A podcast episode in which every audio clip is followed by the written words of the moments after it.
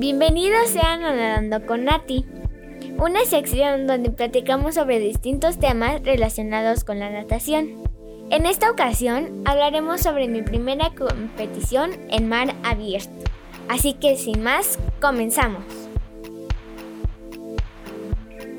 Desde los 6 años empecé a nadar con mi mamá pero al poco tiempo tuve que dejar de ir a nadar ya que me dio una infección por el cloro que había en la alberca donde practicaba. Tiempo después regresamos y había un nuevo maestro que era muy bueno, pero le enseñaba a mi mamá. Yo, por el contrario, tenía un maestro con quien no avanzaba y me quedaba siempre en lo mismo.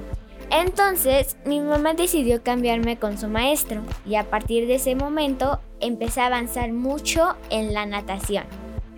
Poco tiempo después, mi mamá y yo ingresamos al equipo de natación y desde entonces hemos ido a distintas competencias.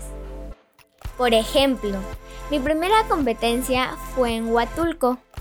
Muchos me preguntaban si no me daba miedo nadar en el mar y yo les decía que no, porque ya había investigado cómo eran las olas en Huatulco. Cuando entré al mar, ya para empezar la competencia, estaba demasiado nerviosa por lo que el maestro me ayudó a, quitarme mis miedos y empezar a nadar. Mi maestro me decía que me tranquilizara y si tenía miedo me agarrara del flote.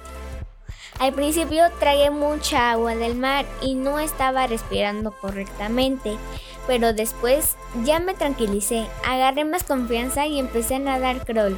Cuando me cansaba cambiaba de estilo de nado de crawl a pecho para de esta forma respirar un poco más y agarrar más fuerza. Cuando terminé de nadar no sabía dónde ir y no veía a nadie ni al profesor. Poco tiempo después logré encontrar a mi profesor y me dijo que lo había hecho muy bien y que me comiera una naranja para que se me quitara lo salado. Pero como tenía una cortadura en el labio, lo empeoró. Así que mejor decidí tomar agua. Finalmente me dieron mi medalla y revisé con mi mamá en qué lugar habíamos quedado. Yo quedé en noveno lugar y mi mamá quedó en quinceavo lugar. Bueno, hasta aquí termina la historia de hoy. Nos vemos la próxima semana para más historias y datos interesantes sobre la natación. ¡Hasta luego!